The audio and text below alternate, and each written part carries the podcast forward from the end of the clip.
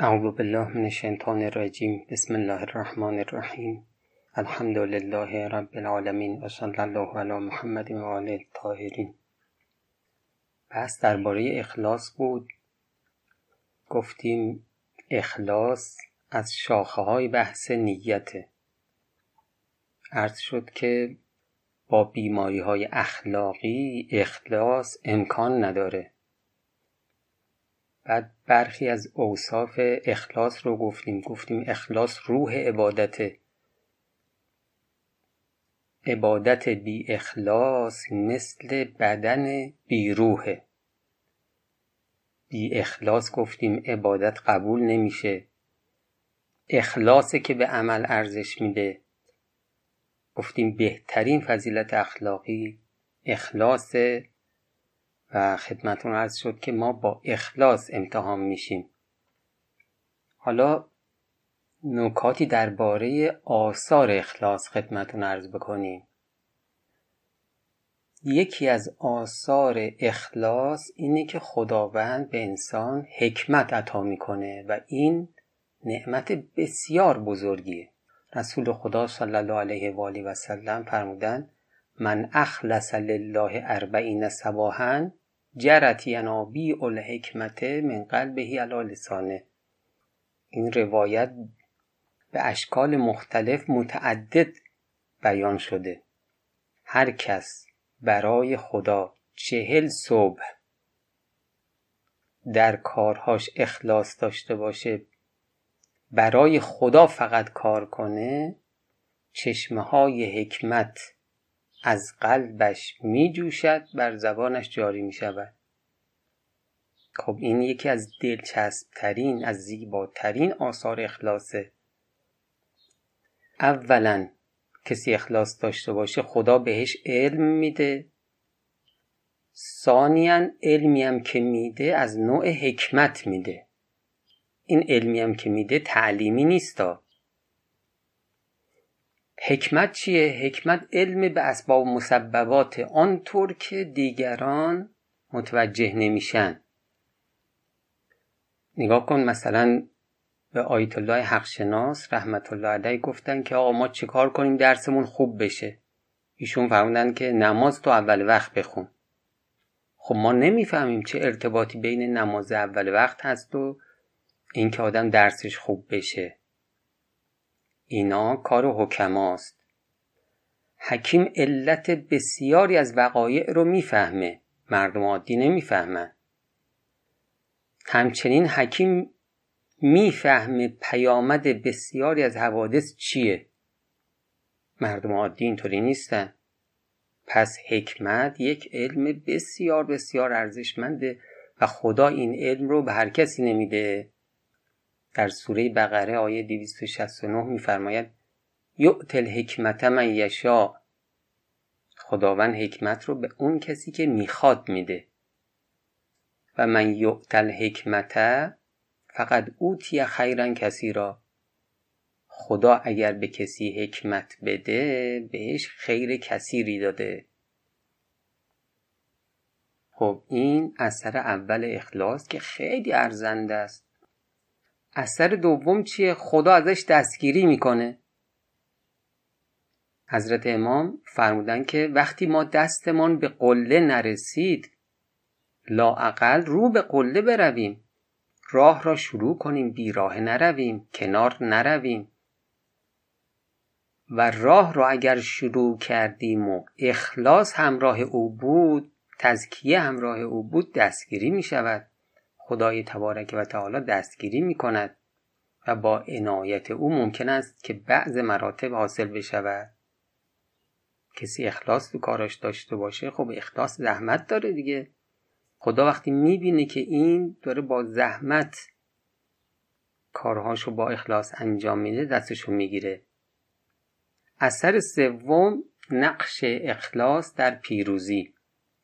باز از بیانات امام استفاده کنیم. ایشون به مجلس اعلای عراق اینطوری فرمودن مجلس اعلا که از مجاهدین عراقی تشکیل شده است باید سعی کند که تمام کارها را برای خدا انجام دهد.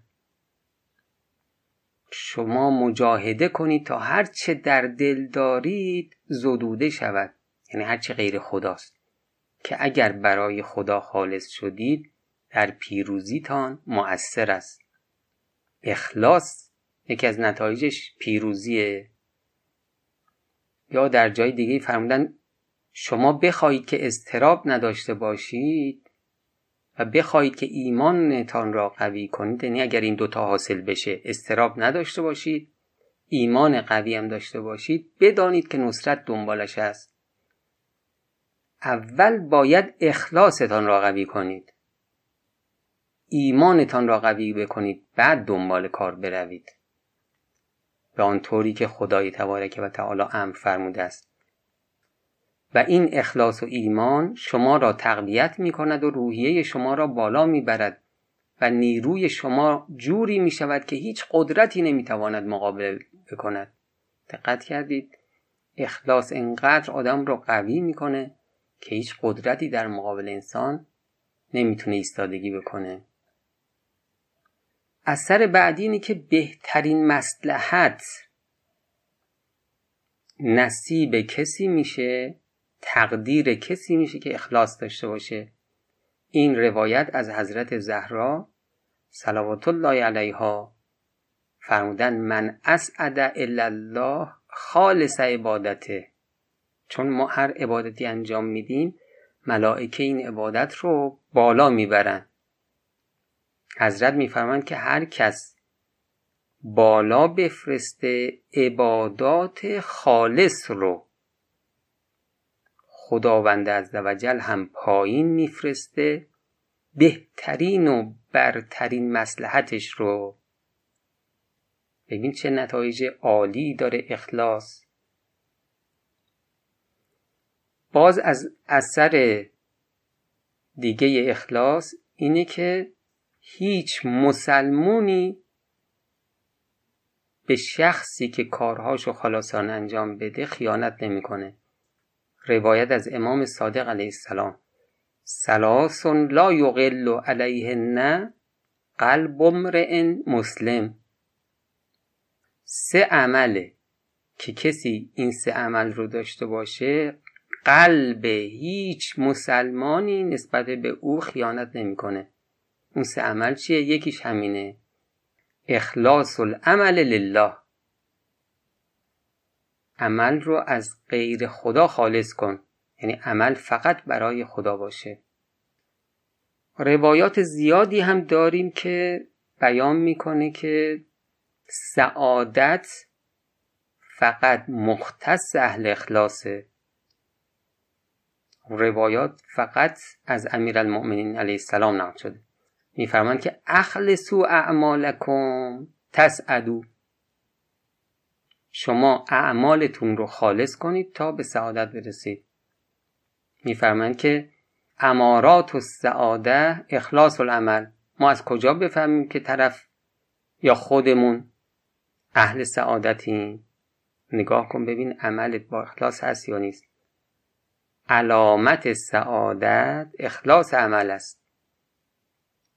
فرمودن کلما اخلصت عملا بلغت من الاخرت امدا، وقتی عملت رو خالصانه انجام دادی در آخرت هم به اون قله ها میرسی.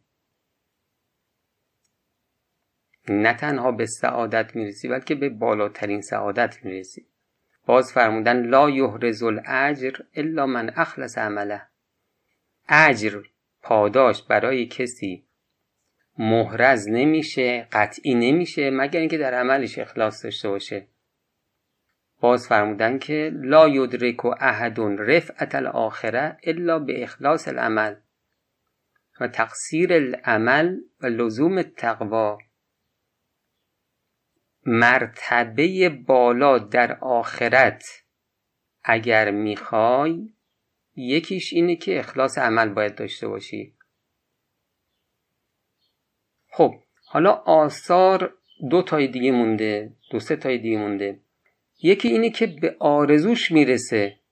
باز از امیرالمؤمنین علیه السلام نقل شده من اخلص العمل لم یعدم الامول، یعنی کسی که در عملش اخلاص داشته باشه آرزوهاش نابود نمیشن، یعنی به آرزوش میرسه. روایت بعدی از امیرالمؤمنین علیه السلام، بالاخلاص یکون الخلاص، یعنی فقط با اخلاص ما میتونیم نجات پیدا بکنیم.